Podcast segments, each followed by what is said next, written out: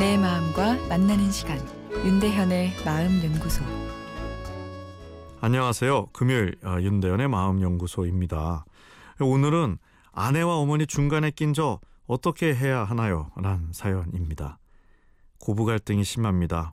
나 몰라라 할 수도 없고 아내와 어머니 갈등을 해결해야 하겠는데 쉽지가 않습니다. 아내한테 어머니가 살 날도 얼마 안 남으셨고 나이 들어 노여움이 많아지신 거니 우리가 좀 참자라 하면 본인도 나이 많이 들었다며 그리고 어머니는 건강에 수십 년은 더 잘 사실 거라며 왜 맨날 나한테 참으라고 하냐며 버럭 화를 내는데 어찌할 바를 모르겠습니다. 어머니에게도 아내가 잘 하려고 하는데 칭찬 좀 해주세요라 하면 역정을 내십니다. 아들 기껏 키워놨더니 지 아내 편만 든다 하시면서요. 뭘 어떻게 해야 하나요? 어떻게 해야 할까요? 이 아내들은 이 고부 갈등에서 남편이 어떻게 해주기를 바랄까요?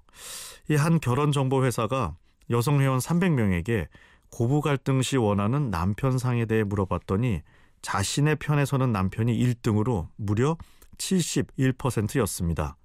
중립을 지키는 남편 27%, 2%만이 시어머니 편에 쓰세요라 이야기했는데요. 예, 사연 주신 분 예, 어떻게 해야 하냐고요?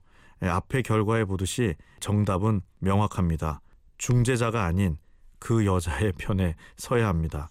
어, 고부 관계는 예, 한 남자를 둔 두 여인의 갈등이기도 하고 엄마와 아내라는 정체성을 건 자존심의 싸움이기에 남편이자 아들인 당신이 아무리 중간에서 중재를 하려고 해도 될 수가 없습니다. 예, 그럼 박쥐처럼 여기 붙었다 저기 붙었다 하란 말이냐고요? 네 그렇습니다. 중재하는 것보단 아내와 이야기할 때는 아내 편을 어머니와 이야기할 때는 어머니 편을 드는 것이 결과가 좋습니다. 박쥐 노릇하는 것 쉽지 않죠. 쉽지 않기에 감정적 희생이고 곧 그것이 상대방에 대한 배려인 셈이죠.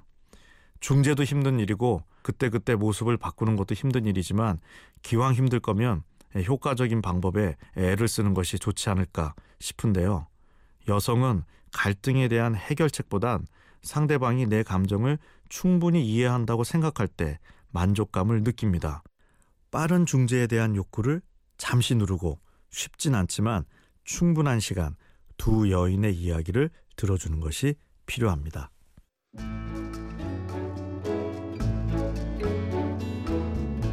윤대현의 마음연구소 지금까지 정신건강의학과 전문의 윤대현 교수였습니다.